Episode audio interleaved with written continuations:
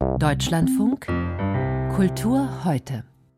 Präsident Putins Angriffskrieg auf die Ukraine beschäftigt uns nun auch in den Kulturmeldungen. Die hat zusammengestellt Nicole Strecker. Ihr seid im Krieg, so schreibt heute in der Süddeutschen Zeitung der Historiker Timothy Garten Ash. In einem dringenden Appell fordert Ash die Deutschen auf, endlich zu begreifen, dass sich nicht nur die Ukraine, sondern ganz Europa im Krieg mit dem russischen Aggressor befindet.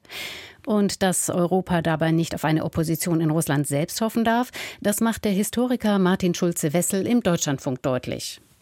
Die Gesellschaft in Russland ist atomisiert.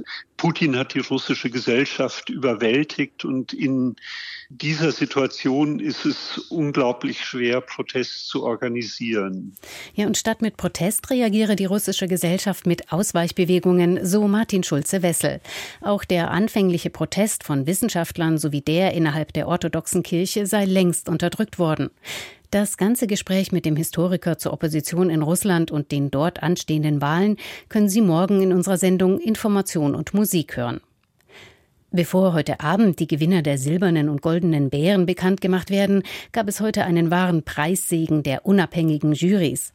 Mehrfach ausgezeichnet wurden dabei etwa Matthias Glasners Film Sterben und der iranische Wettbewerbsbeitrag My Favorite Cake. Und auch für sie gibt es immer weiter Preise. Schauspielerin Sandra Hüller. Den Europäischen Filmpreis hat sie schon. Für den Oscar ist sie als Hauptdarstellerin im Film Anatomie eines Falls nominiert.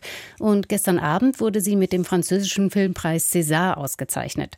Sie bedankte sich auf Französisch und plädierte energisch für kulturelle Diversität am Filmset. Schon auf dem Filmset war die Sprache, war die Herkunft nie eine Hürde, sondern immer eine Möglichkeit. Das macht mich glücklich und ich hoffe und fordere, dass das immer und überall so ist. Regisseurin Justine Trier soll die weibliche Hauptrolle in Anatomie eines Falls speziell für Hüller geschrieben haben. Entsprechend emotional ihr Dank an die Regisseurin. Justine, oui, je peux pas plus imaginer une vie sans toi. Gegenüber der heutigen Frankfurter Allgemeinen Sonntagszeitung sagte eine sehr bodenständige Sandra Hüller, sie habe gearbeitet, Leute erkennen das an und das sei sehr schön. Weit weniger bodenständig Jeff Koons. Das Museum reicht nicht mehr, jetzt muss seine Kunst gleich auf dem Mond platziert werden. Jeff Koons hat 125 kleine, kugelförmige Skulpturen aus Stahl mit der US-Rakete Odysseus zu dem Erdtrabanten entsendet. Mittlerweile sind die Miniaturen auf der extraterrestrischen Kunstdeponie angekommen. Allerdings ist die Odysseus umgekippt, Koons Kugeln liegen unten.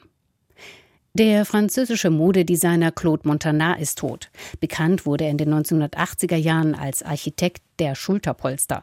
Zu seinem Powerdressing gehörten außerdem überdimensionierte Krägen, futuristische Lederoutfits sowie viel Gold und Metall. Zuletzt hatte er im Jahr 2002 eine Show gezeigt. Jetzt ist Montana im Alter von 76 Jahren gestorben. Und noch das, der Pariser Eiffelturm kann ab morgen wieder besucht werden. Der sechstägige Streik für mehr Investitionen in seine Instandhaltung wurde nach einer Vereinbarung mit der Betreiberfirma beendet.